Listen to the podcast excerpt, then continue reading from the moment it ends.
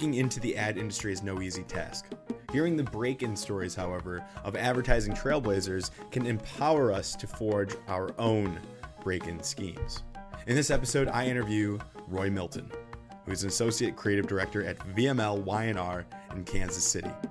As well, he is recently awarded the 2020 AAF Kansas City Trailblazer of the Year, which cements him as the perfect guest.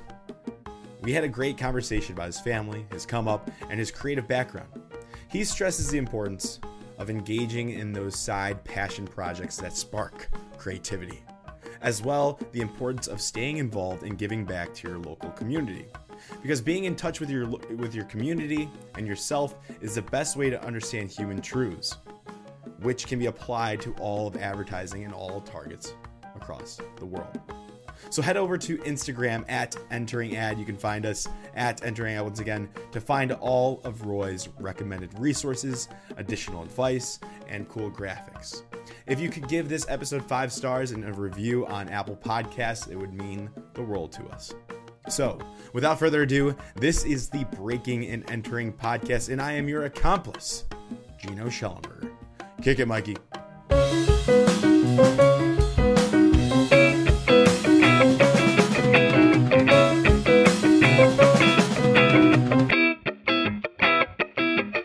Milton, welcome to the Breaking and Entering podcast. How you doing? Good. Thanks. Thanks for having me. I'm excited to uh, to be here and to talk with you. Cool. Well, we're excited too. Um, associate art director. Is that correct? Associate creative director. Associate uh, creative director at VML Y&R. Great agency nowadays. Yeah, a lot going on. We're definitely busy. That's good. That's good. And you're staying busy throughout the pandemic still? Yeah, in fact, in in many cases, we've actually picked up business quite a bit. So it's definitely keeping us busy. Nice, nice. Um, so yeah, I'm super excited to talk about your story. Um, VML and Y&R were two separate agencies. At one point, they combined, they merged, and now they're like this super um, agency out there that I am sure a lot of students know about. You guys were, I know, Ad Age talks about you guys a lot. I got my a copy here.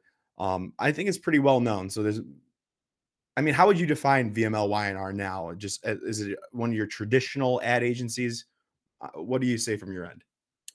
Well, I think at our core and the founding and the origins of the agency is digital at at heart. Uh, when VML uh, was first founded, um, it was a, a, a, digital or web services company essentially uh, we created massive, um, you know, websites and microsites for clients, um, and and so at its at its core, it has always been about providing digital experiences for for customers and for clients alike. Gotcha, gotcha. And now, when you hear that uh, as a creative person yourself, does that get you excited, or is it kind of gross you out?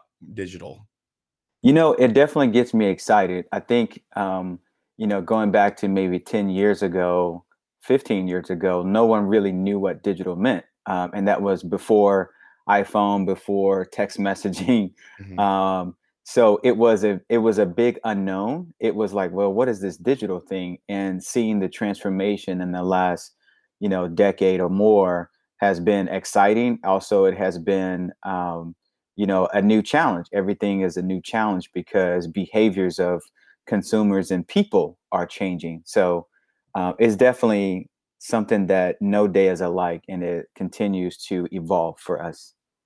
Yes. Well technology is evolving a lot as well so that makes sense.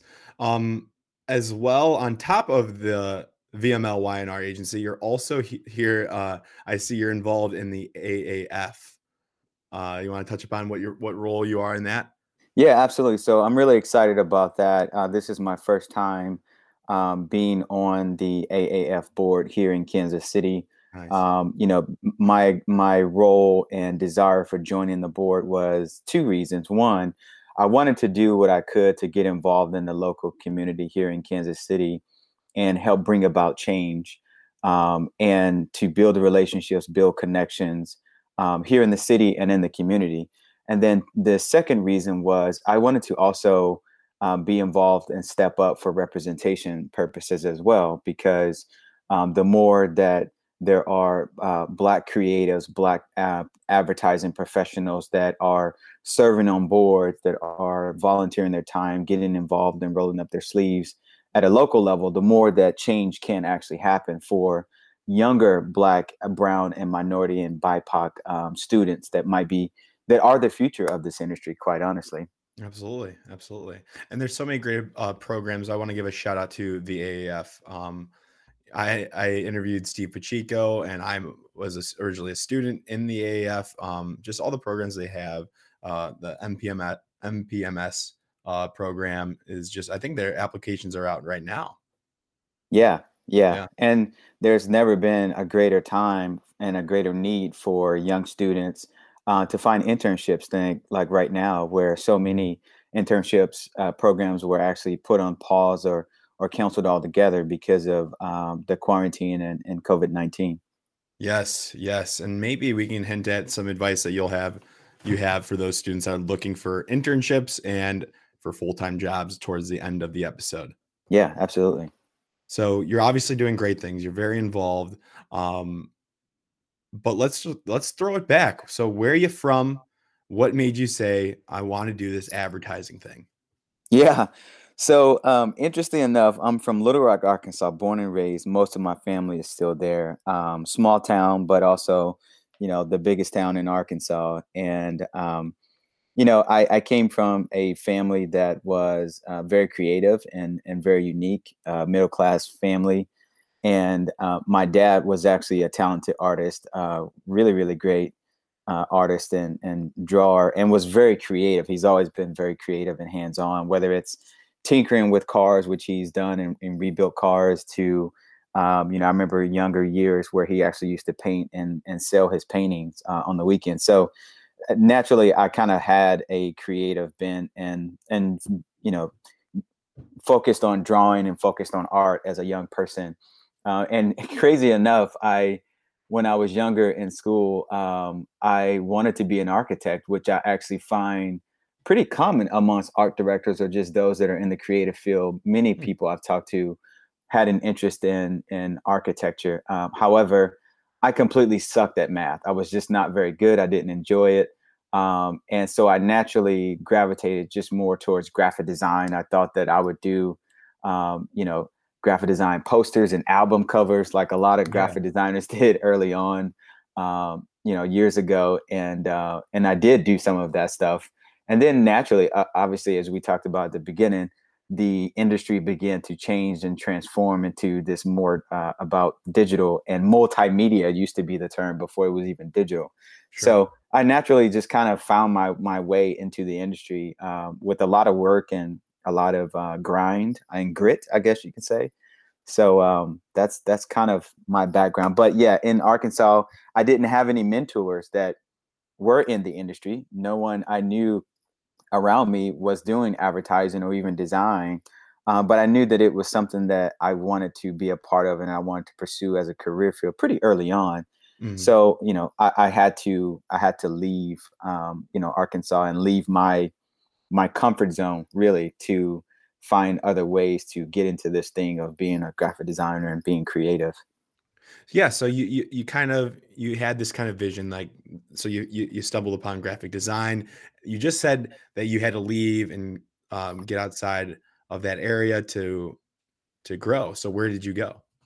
So after high school so when i was actually uh, so interesting enough in my junior to senior year um, i completely changed sat down with my high school counselor who was actually pushing me to be in a lot of AP classes at the time in order to get my credits up for for college. Yep. And uh, I was like, I don't want to go to college. I don't want to go to like normal school. I want to pursue art. And so I ended up um, finding this program in my junior year uh, into my senior year where I could um, still get college credit, but go to a vocational tech school. And um, this was in 1997, 98, I believe. And was the first time in my f- first time actually being exposed to um, graphic design or even just as we called it back then commercial art and computer graphics so sure. uh, half of the day in in uh, high school i went to normal classes and then the other half I would leave and go on campus to a vocational tech school and still earn sort of towards college credit. And that yeah. was where I actually took my computer graphics and um, commercial art uh, class. And I believe that that was my first time being exposed to Adobe Illustrator, which was probably like Illustrator four or five or something. Sure. Um, so eh, that was really kind of the the catalyst that really got me forward. Um, and then I ended up, and actually interestingly enough, it was during one of the classes at the Votech where someone from the Art Institute came um, as a speaker to show student portfolios, graduate student portfolios in graphic design. Sure. And it was that moment that I locked in. I said, that's what I want to do. And I did. I actually um, applied for the Art Institute of Atlanta, gotten accepted before my senior year actually had started. Um, nice. And and my family and I we we uh, flew down to Atlanta and went and visited the campus um, and um, got accepted, but ended up having to transfer to Dallas because it was too expensive for my parents to uh, afford uh, a four year bachelor's degree in graphic design. So um, I transferred to Dallas and um, got an associate's degree where it was a little less expensive, but still was you know pretty pretty pricey for my parents at that time. Gotcha. Gotcha. So, what was that school called that you transferred to? The Art Institute of Dallas. Um, nice. Yeah. So you and the major at that time was called what again? Commercial. Yeah, it was it was commercial art and computer graphics. Um, wow. Yeah, commercial art and computer graphics.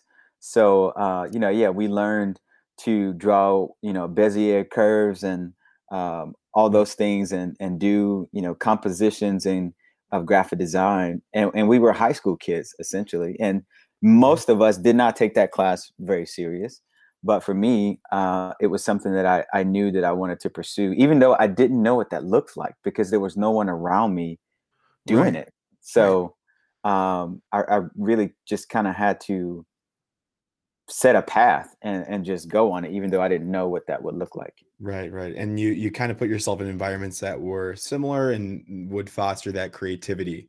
Uh, those student portfolios is what really drew you in huh yeah it was that moment seeing that because i knew that i wanted to do something creative i knew that i wanted to do something um, that sort of had a bigger purpose you know because art can be for self-expression or it can just be art for the sake of being art but seeing the graphic design where it was art actually communicating a higher purpose or message uh, yeah. it really intrigued me as a high school student and again i didn't even know what advertising was um, right. but i knew that that was something that looked appealing to me as a you know 16 year old kid 17 year old kid for sure so when did you connect the dots between the the graphic design and then advertising itself i think it wasn't until i went into the art institute of dallas um, yeah. so I graduated high school and I literally did not take any time off. Uh, I remember graduating um, from McClellan High School in Little Rock, Arkansas. And then a month later, uh, my parents, we packed up the car and actually drove me to Dallas to drop me off for school because I started in the summer session. Wow. So I yeah. started, uh, I think, the first week in July of of uh, 19 what was it 1999 so I, I didn't i just jumped right in wow so so with those classes and that experience there what was that like were you able to kind of carve out the path where you knew you would get into advertising?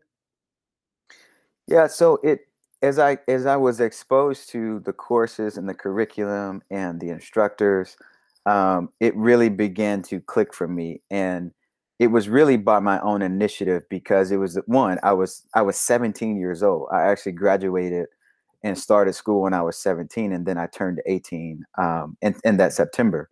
Yeah. So i was so young and it was the first time that i was out on my own and yeah. away from my parents i didn't have any family in dallas um, so i had no one to really rely on and it was sort of the first moment that i had to put my big boy pants on and actually yep. like I'm if I'm going to do this, I have to go all in and, and really uh, give it.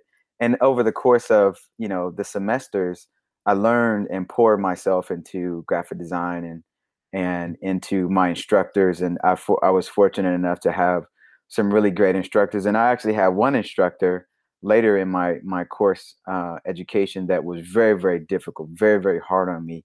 Um, actually failed me the first time that I had his class, wow. and then I and then I took it again was more serious, um, and you know we actually kept in contact for a number of years even after I graduated and, and started working in the industry. He actually invited me to come back to talk to other students, and I remember him, you know, telling me one day that I knew that there was something about you that um, could be good in this industry and, and be a great designer. And that's why I was so hard on you because I nice. wanted you to reach your potential. So it, it really started to kind of click for me once I got into it. Um, mm-hmm.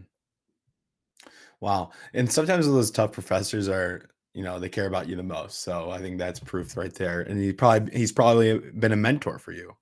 Yeah. Oh, he definitely was for sure. Yeah.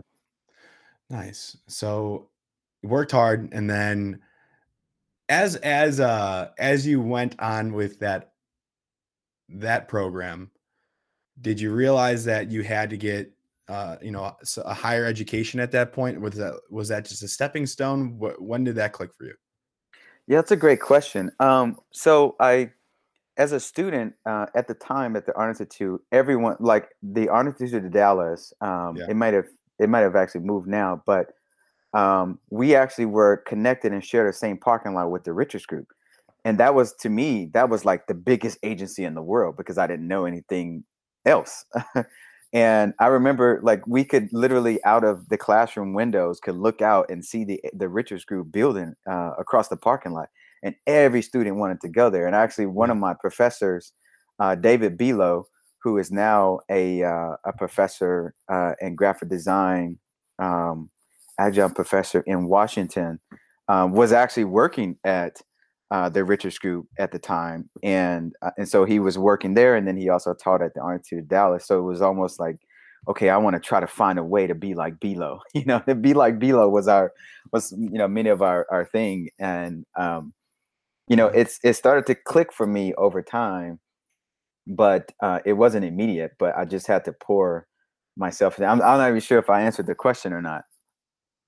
No, you did. You did. I think um, I, I I just find these stories so interesting because the creative track is so different, especially maybe nowadays where you know, for the most part, you have to make a pretty big choice as an undergrad whether you're going to go to those portfolio schools or not.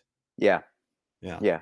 Absolutely. And and I will also say the other thing that I learned as a young student, um, even before I became a young professional, as I was applying for jobs, I started to notice that the job descriptions were beginning to change. And this was right when, um, you know, this was maybe like just before the i the first iPhone was invented uh, by Steve Jobs, and the and what was interesting was at the Art Institute at that time if you wanted to be a design student, you had to take graphic design courses.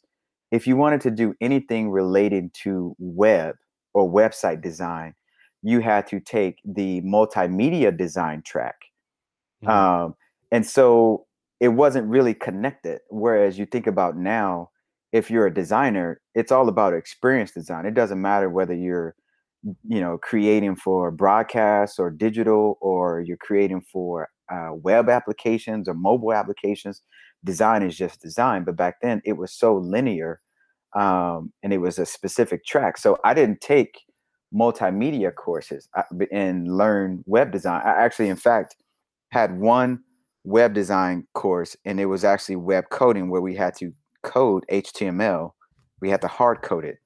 Oh. And that course actually I I I think I got a B in that course. Nice. Um, and we the end result was that we had to design a website and then actually hand code it in HTML, and I was able to do that. Um, but as I started to notice over the years as a young professional starting out, the job descriptions were changing, and it was like you're graphic designer and must know multimedia design or must know HTML, and it's like, well, okay, well, I guess I guess I need to pick up a book and learn more about HTML in order to stay employed and get a job, right? Because it started transitioning. So a lot of the skills that I have today were not really actually taught in school because when I started, things were completely different. So I had to learn and take the initiative to pick up books. Like I, I taught myself how to how to code in CSS. Never took one CSS class like in school. Uh, I've done online classes, but I know how to code in CSS. I can write code to this day. Um, if and I can speak and help with developers uh, that are working on projects because I'm kind of self-taught in a lot of things. That's probably super useful for today. I mean, in, in general, I'm sure that's helped you a lot in your career, being able to speak to the code and the the design of everything. Do you recommend students do that today if they if they have that option? Yeah, and you know, I've had mentors that have have spoken to me about uh, being uh, a like you want to be a T, like a the letter T yeah. as in Tony. You want to be a T-shaped person where mm-hmm. you have uh, experience and skills in a lot of different things, but you might have that one thing that you go, you know, vertically deep down in. Like you might be one of the go-to experts for, but right. having knowledge and information and experience in a lot of things can can help out in so many different ways today. What would you say in the T sense? what's the depth, the skill that you have the most depth with or in? That's a really good question. I think um, I think my people skills and um, my my ability to be able to understand people is a really great thing. I think because of my background and because of my experiences um, and multicultural experiences and, and being around a lot of different types of people, um, it actually helps me think, even as a creative, about boiling my ideas down and boiling my work down to a basic human truth because I understand people, right? And that I think is a very um, that can be a superpower because you want to always create work that people can relate to. Yes, you yeah. have to create work that's on strategy, that's on brief for the client, but at the end of the day, we're marketing to people, and uh, you know we we use terms a lot in this industry like you know millennial or the demographic or what's the target. Mm-hmm. Uh, but at the end of the day, they're just people, and if you know how to be a good person, you know how to be uh, someone that can connect with people, that understands people, that understands how people think, uh, what drives their decision, um, even when they say they do one thing or they believe in one thing, but they actually their behaviors actually show something different. If you mm-hmm. can understand the difference between the two, um, you can always find ways to create relevant work and stay relevant. Interesting, and I'm sure that takes a lot of a, good amount of time and experience to to get a understanding for. I mean, coming out of college, I'm sure not a lot of us will have that. Um, maybe some more than others, but to apply it to the work setting is even is another skill in itself. Yeah. yeah. And it's not it it it can be taught, it can be learned um, over time. It's not something that you just jump into over time. And the reason why is because people's behavior is always changing. Right. So being connected to culture, being connected to um, diverse groups of people and diverse thinkers actually improves your people skills because you uh, can understand different behaviors. Right, right, right, right. How do you stay um, in tune with various cultures today? Um, I, I think naturally through uh, my organic relationships uh, yeah. are are important um, you know, which is why I, I, do so much in or or try to find ways to do things within the local community and the local ag community, building relationships, having conversations with individuals, uh, even just like yourself, you know, understanding your background, what drives and motivates you, um, continues to help me in the conversation of being connected to culture and understanding that hey you know what not everybody thinks like i do not everyone has the same experience and also knowing that just by listening to someone else's experience, I can gain something from that. And, and it's it's it's it's really smart that I guess it makes sense to me as well. Being in tune with your own um, local community is kind of it's it's probably a representation of a larger scale setting too. If you go out to these different spots and you understand who what these people are thinking, what they're doing, people are people, right? I mean, that's probably a really good practice and element to to understand um, people as a whole. Yeah, absolutely. And observing people, observing the different dynamics that people have, the different motivations, what drives them, and all at the end of it is is just about listening, right? Is is listening to what's said and listening to what's not said, and, and you're observing, being a sponge in environments and in communities is is the key. Yeah, and then how do you? I mean, how do you tie it back to the work then? Um, you're out there, you understand people, and where do, as a as a creative um, role in your at, at VML Y&R, how eh, how can you take those experiences and directly apply it in that setting? That's a good question. Um, I was actually having a discussion with um, a young graduate student yesterday who was a part of the uh, Where Are All the Black People conference, which is uh, a conference that is about shining light and exposure on uh, young black talent that is trying to break into the advertising industry. And the advice that I had given her was uh, be authentic, be yourself, and whatever you do to find inspiration that fuels you as a creative, um, it will find its way into your work in some way or another. Um, you know, I I met uh, a young lady once before that um, was it. She was um, she was Japanese, and so uh, she was a fantastic art director, and but she had a side hobby of uh, actually hand carving these little miniature dolls and little miniature elements. Mm. Um, and so the practice of doing that, she eventually ended up having a online Etsy store, sold it, right? Nice. And um, you know, was able to to do amazing work. I think she used to work for either um, AKQA or RGA. I can't remember. Yeah, um, yeah.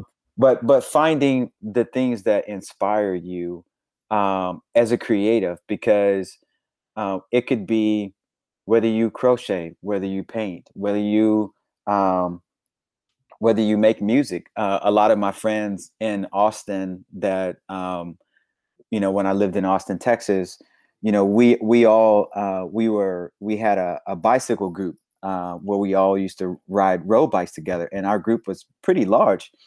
Um, you know, I think there was an average of about twenty to thirty of us that would ride two times a week uh, on hmm. Tuesdays mm. and Thursdays. And what was so interesting was most of the people that rode with us were in the creative field. They were designers, they were art directors, they were art buyers. Uh, they worked in agencies, they were account guys.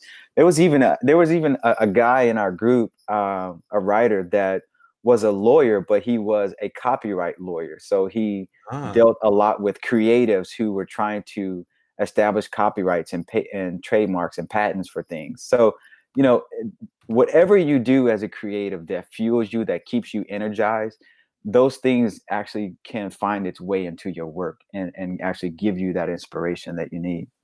What about um maybe sneakers and customizing them?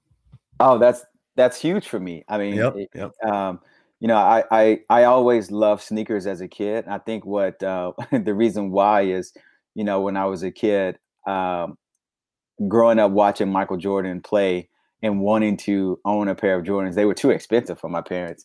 Uh, and so I ended up, you know, uh, in the uh, in the fall and the winters, and, and, even in the summers, I used to mow people's lawns or rake leaves to save up money to buy buy my own sneakers.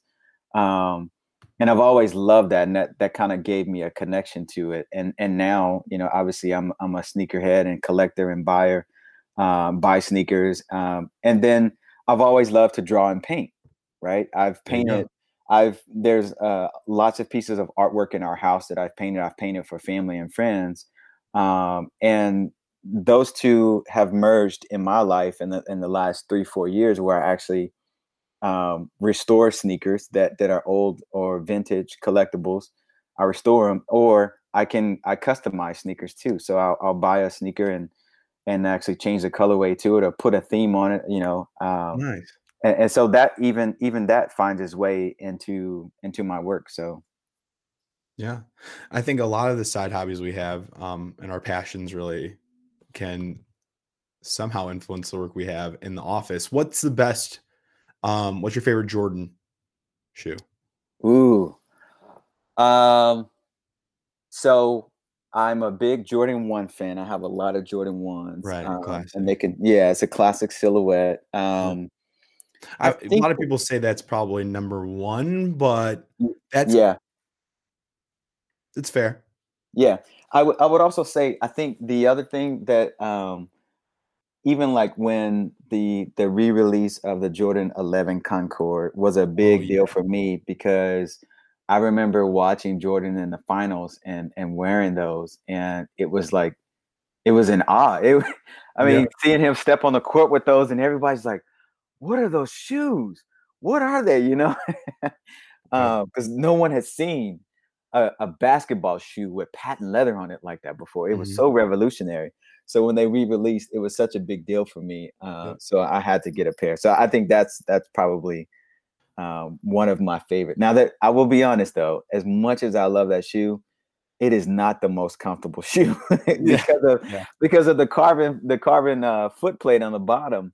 Um, is very hard, and I have no idea how Jordan played in those. But uh, It's crazy. what he played in. Um, shout out to Juice, who, my good friend. He says the 11s are the best by far. Yeah, they are. They're so iconic. You see it. There's no shoe out there that Yeah. looks even close to it. All right, so let's get back to advertising. That Yeah, I, yeah. I had to ask that. Um, so we talked about kind of like your your passions, and I love I love talking to creative people because our creatives in the industry because we always it always comes to that conversation. Um, what you're passionate about, what helps you stay relevant culturally, what keeps you in the loop, and just like something to sit down to when you get home and um, to remind you why you do what you do. It's so important. Mm-hmm, absolutely. Because I Um, mean, we're, we're just we're all we're doing is creating ads and work, right? Like we're we're we're actually not you know heart surgeons. We're not No. saving lives to the point to where it's it's immediate life or death and someone's on our table. You know what I mean? feels like that sometimes. It does. It really Yeah, does feel like that. I'm not even in the industry and I already kind of see that from people and feel that. So that's a good reminder. Yeah, we just we, yeah we just try to have fun. and that makes for better work. Um, I know working from home might be a little bit different, but you know that's why agencies are uh, fun places. Are supposed to be alive and you know foster creativity. It's there for a reason. You should probably you know relax and smile and have fun sometimes. But Oh, absolutely. I want to get into so the heart of the show here is about breaking in to the industry. Real I want to hear about your how you got your first real advertising job when you when you said, "Hey, like I did it. I'm here. This is what I want to do." How did you get there? What what was the application like? What was the interview like? Give me that story. Yeah, that's actually really good. Um, that's a really good point. Um, so when I got when it came time for me to graduate from the Art Institute, because I think this really defined the trajectory of my career, and it's so important. And I always remind have to you know look back on this.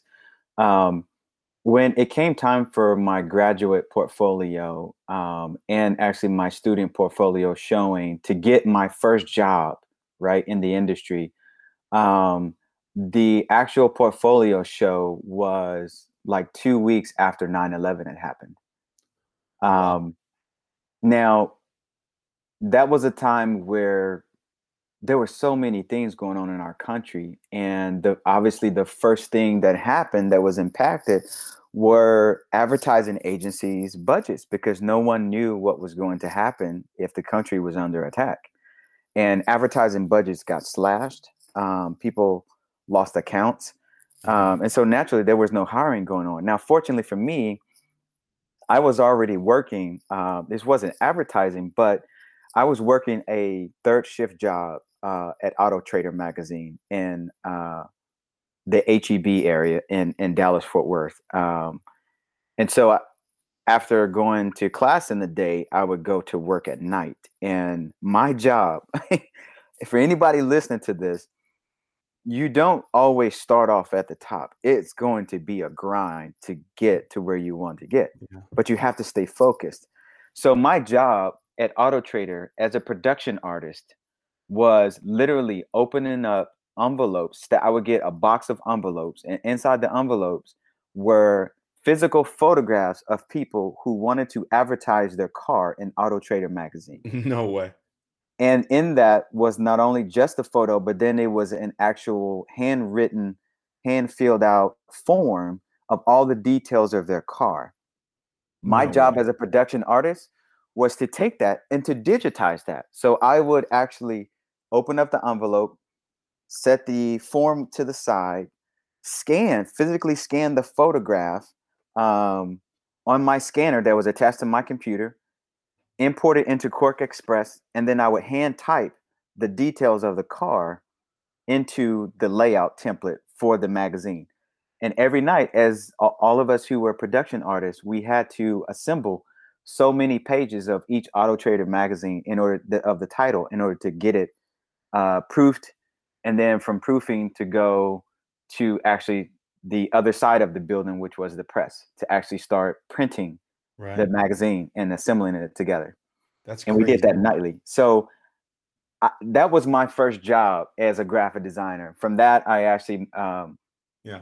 I held that for a while until you know 9/11, where people were starting to think about hiring, and I couldn't get a job. So I actually ended up moving into. Um, I went nonprofit, and I worked at my church, which was a mega church in Dallas, Texas, Sure. uh, seven or eight thousand member church, and they had their own marketing department. So I worked in the marketing department as a graphic designer. Eventually, worked my way up to an art director, to a senior art director, to eventually um, actually being the marketing director for a short period of time before I left there and went back into publishing to work for uh, Fort Worth, Texas magazine as an art director. Um, and so in nonprofit, I worked in nonprofit for almost seven years. so Um, um that church had its own like in-house agency. Yes. I mean, it was a it was about an eight thousand member church, Okay. uh, over a hundred different programs. Um, Right. we right, right. we actually my my job as the marketing director, we actually published a quarterly magazine, like a full page colored magazine. Yep. Um, we actually had published authors that that wrote uh, you know content and and uh, stories and and different things in the magazine. So so you know that was all coordinated. We actually actually end up establishing our own uh, print shop in house as well. So we Oh, had nice. a contract, um, and we had several printers in house where we could print because we were spending so much money contracting and printing out, whether it was like service programs, brochures, posters, all these things. So we actually ended up uh, signing a contract to bring in machines and brought There in part time part time staff to print stuff in house. That's um, legit. Yeah, yeah. And at that time, I was I was probably twenty years old, twenty one years old. I had a marketing budget of like two to three hundred thousand dollars a year that I had to manage and Wow. and apply for every year. I mean, it was crazy, but uh, it was a lot young. of fun. And yeah, I was young. I learned a lot. I learned so much in that role. Um, Yeah. So I did that, and then I went to Fort Worth, Texas magazine, and and uh, as a as an art director, and did publishing there, photo shoots of styling Sure. for our fashion and editorial. And I mean, I, I just didn't have a normal path into advertising. Um, and then uh, I moved from that to uh, my wife and I. We moved to Austin, Texas, and I worked for a casino and gaming uh, agency. Their small agency in Austin, Texas, and uh, we did casino marketing and advertising and web design for uh, casinos and, and gaming and hospitality. So we had like, you know, Choctaw casinos. We had casinos in Washington that were clients. Uh, we had, um, you know, Hyatt Regency Lake Tahoe was a client. We had, and then we eventually moved into food and beverage. So I don't know if you're familiar with Chuy's Tex-Mex. Uh, Chuy's used to be a client of mine, so I did a lot of advertising and marketing for for Chuy's. I mean, it just I just didn't have a normal path, but wherever my path led me, I learned something and and I grew and uh and and brought that experience with me. What's Chuy's? So Chuy's is actually a Tex-Mex restaurant. Um I don't have Yeah. that. I don't have that in Chicago. yeah, so it's a it's a Tex-Mex restaurant. It's it's pretty Is regional. Is Uh, it it's a, is it fast food or chain? No, no, it's a it's a it's a private uh restaurant. Um Mm. you know, being in Texas, they were all over the place. Okay. Um there's one here in Kansas City actually too. Huh. I was just curious. That caught my attention. Um, so yeah, you didn't have, you definitely didn't have a normal break, and you a lot of publishing. It seems like in that graphic design world. Um, when was that break into like that real, uh, not real, but uh, that agency experience? Then when was that? Two thousand seven. Um, my break into agency experience was yeah, that was about 2007. Um, At Sanders Wingo. Nah, uh, Nah. y- yeah, That's Sanders it. Wingo was actually my first major, major client because we were um, the Af- and that that was also my first experience into um, multicultural marketing and advertising as well, because we were the advertising uh, agency, the African American agency of record for AT and T, um, and you know the the agency historically had other accounts as well, uh, like State Farm Insurance. Uh, Mini, uh, Mini Cooper was uh, a client and an account. Um, but then we also had a office in El Paso, which was actually the originating office, and so we did a lot in the El Paso area, um, and and that stretched across healthcare, um, uh, utilities, um, some other businesses. Uh, I mean, it was, it was just quite a bit, but by nature, it was an agency. Ba- even just how it was formed um, by Bob Wingo and David Sanders was really kind of an enigma at the time. Uh, very, very unique. And we've, you know, the agency was always very entrenched in culture, um, whether it was, you know, Latin Latinx culture or African American culture, and they continue to do that today. Nice. And then when did you leave there? Um, I left Sanders Wingo in um, when I came to Kansas City here. Mhm. Um, so that was 2017, I believe. Gotcha. Yeah. Gotcha. Okay, good. Then, so obviously now you're at VMLY&R. You're doing big things there. It's one of the biggest agencies in the world right now. That's WPP, am I correct? That is correct. hmm Okay. So the part of the largest holding company in the world, I'm pretty sure, Yeah. for advertising companies. Um, uh, so and now you're also tied into the AAF, which is uh, hits home to me and a lot of my audience now. So I think this is probably the most important part of the episode is giving back that experience now that you have and that advice from that experience to the listeners. Mhm. Um, you mentioned that uh, you kind of were going through that portfolio review through a time that was post 9-11 like right after right you said like two weeks yeah. Yeah. It was it was fairly recent after that. yeah and advertising is kind of a finicky uh, industry where if it's kind of like the first to go to a lot of businesses if you know it, it can be one of those first on, on the chopping block um, Absolutely. when organizations are threatened financially and especially with covid not so much i don't know i, I don't i'm seeing a recovery it's gradual now uh when i started this podcast a couple months ago it was real tough but it seems to be recovering a little bit more now but it's not the um right now it's not the best time to be a student or to be a recent graduate i know a lot of my friends and are struggling especially those that are in the creative track trying to break in Right. so um just with all the experience that you have being at such a great agency with great clients that i don't know if we're allowed to talk about but i see a list here that are just fantastic. Um what advice do you have for them? How do they what should they be doing now to break in?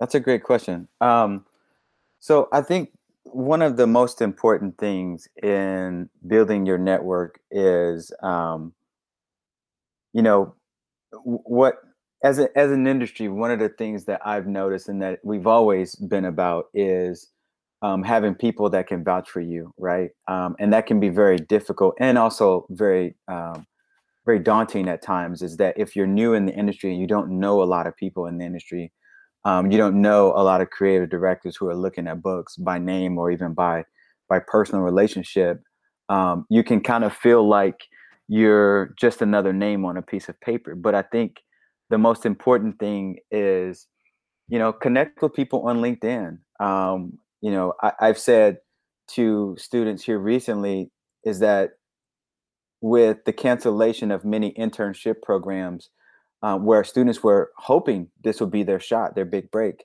Yeah. Connect with someone on LinkedIn, like offer to, um, you know, offer to, you know, see if they're interested in a 15 minute virtual coffee. Virtual coffees, you know, are the um, are, are becoming the new norm in a sense. Yeah. Because as a creative director, you're busy, you're you've got projects, you're on deadlines, and you may not have an hour to devote to uh, talking to someone who might be a potential candidate.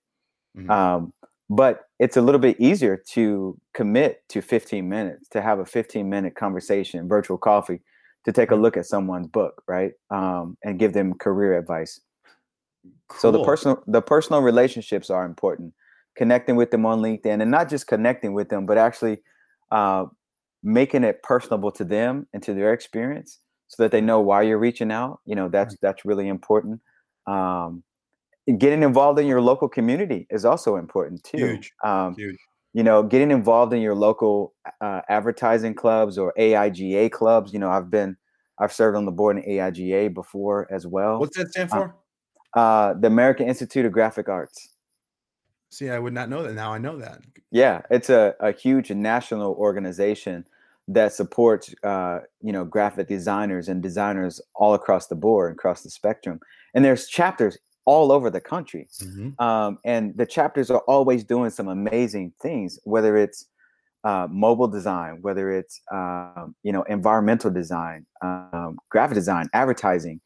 Uh, I mean, you name it. There's just so many different ways for um, for you to get connected on a local level in the community because that's you're building your reputation as a young professional Yeah. you know obviously with covid right now and having to limit the number of people you know depending on what region you're in um, and wearing masks is a little bit different of a challenge than what we've seen and experienced before uh, but you know going to and showing up at ad events uh, even now being a face on a zoom you know conference Sure. uh, making yourself known is a, is extremely important. And then ultimately, at the end of it all, continuing to push your work. Uh, you know, one of my my uh, my friends and mentors actually was was the uh, founder of the uh, Austin Creative Department. Will Chow. Will Chow was a creative director, uh, group creative director at GSD&M. Has done some amazing work over the years.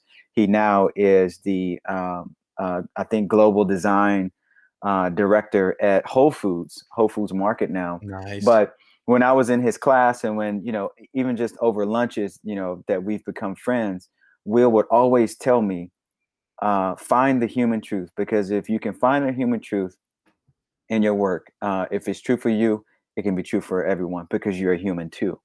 Uh, and so that's always stuck with me. And then he's also told me over my my years, uh, very pointedly, take care of your book Mhm. you know take care of your portfolio. Yeah. because if you take care of your portfolio as a creative your portfolio will take care of you. And it took me a while to like really understand what he meant by that but essentially um as a creative your book is is your reputation. And it is your your opportunity for the either open door or open conversation uh, for your next gig. And um, continue to look and scrutinize your work. Make sure that your work is saying something about you as a creative, not about everybody else or not about your agency, but what is it about you that you're bringing uh, unique to the world and to you know the perspective. And if you continue to perfect your book, because your book is never done, um, you continue to perfect it, you continue to add work to it, and you continue to grow your skill you eventually will get to a point where your book will take care of you, where people will eventually know your name and know and see your work and what it means and the quality of it. Um, and they'll just come to you. They're like, "Hey, we're looking for, we're looking for an art director. We're looking for a senior copywriter. We came across your book. We came across your work, and you know, heck, promote yourself on LinkedIn too. Like, Yeah. let the world it. yeah get after it let the world know that you exist and that you're doing stuff you're you're connected um so yeah i think those would be sort of my my uh my my takeaways I appreciate that. Um, any um, just maybe like you're on your computer now. Any like bookmarks that you have of like websites or um, blogs or anything that you follow. It's okay if you don't know them off the top of your head now, but we want to know the things that industry professionals follow. So, as students and recent grads, we can follow those things to keep ourselves up to date.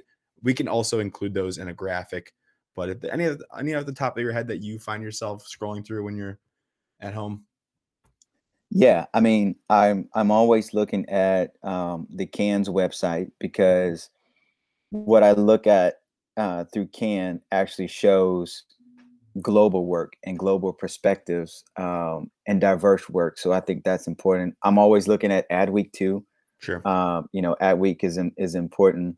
Um, I look at Medium as well. Medium is a good uh, source for um, content, whether it's um, whether it's news related. I mean, it could be politics. It could be product design. Um, yeah. Uncrate. I, I like I like the style of the the work and the products of Uncrate. Like it, it's also a lot of it is just so drool worthy. Uh, it reminds me, you know, it, and it could be the most craziest thing from I've seen Uncrate, you know, an article on a handcrafted axe, right? it's yeah. like it's just an axe, but the way they photo- but it draws you in and the way it's photographed and the way they write about it and that and by the way that axe might be $300 you're thinking like oh man i really want to get that. No and then you, you kind of think like maybe i can buy that. No yeah. you no yourself. you don't need a $300 axe. Like right. Yeah i'm at the but, website i know exactly what this is. I, I yeah. i've seen this yeah. Yeah but you look at it and you you you think you do mm-hmm. um, yeah maybe i do need this uh yeah. $400 puffer coat yeah puffer exactly. $645 um, i'm looking at right now yeah, wow. exactly. Um, I, I, look at XSL too. XXL, XXL. Uh, it's uh, it's a magazine and, oh, oh and, yeah, uh, yeah, digital content. I mean, it's music, it's fashion. yeah, yeah, it's hip hop. Um, and you know, honestly, hip hop has always driven so many other aspects of our culture, whether it's sports, whether it's fashion and sneakers, whether it's oh, music, yeah. uh, whether it's product, who had the best um freestyle then? Freshman. Yeah, yeah, exactly, exactly. Who, who you, so I, I thought, uh, who do you think had the best one? Ah, I don't. I can't even think of the top of my head. I love yeah. watching those though. Yeah, yeah. I mean, it, it depends on. I think with freestyles, it depends on the artist, and it depends on even just your genre of hip hop, because even that is so unique. You know, uh, I mean the the the 808 beat is so wide. Um, you know, do you like? You know, are you are you a Drake fan or are you? I, I like Busta Rhymes, right? Like the East Coast yeah. rap, um, and De La Soul, and I mean, there's so many others out there that. So well, if you got a playlist that you have, we can share it as well. Yeah, I yeah I, I follow some really interesting uh, playlists, some good playlists too. Well, cool. Then we can include any other resources that you have. I'd just email those over to me. What's the best way for our listeners out there to reach out to you, say hello, connect? Is it LinkedIn? Yeah, you can connect with me on LinkedIn, uh, Roy Milton two, uh, the number two. I, I put that in there to uh, because I am I am a junior or a 2nd mm-hmm. Uh, and it's a way to I guess establish my my own identity apart from because you can you know you can have things mixed up with your parents if you're a junior sure. um, so uh, i've always used the number two in in sort of my branding but yeah linkedin roy milton two uh, i'm also roy milton two on instagram as well if you're into sneakers and fashion hit me up there we can we can definitely message and and double tap on one another's photos um, yeah. yeah. yeah. Well, thank you for taking the time today to speak with me on the podcast. I think that, that we'll wrap it up there. Awesome. Thank you. I'm glad to be here. Thanks for having me. No problem.